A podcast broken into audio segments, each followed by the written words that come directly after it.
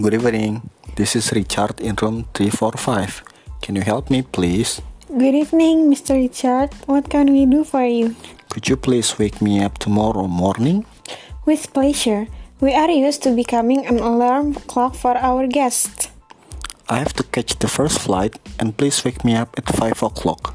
Are you taking an international flight? Yes, I am. I've been here for 9 days and all my businesses have settled, so I'm going back to my country tomorrow.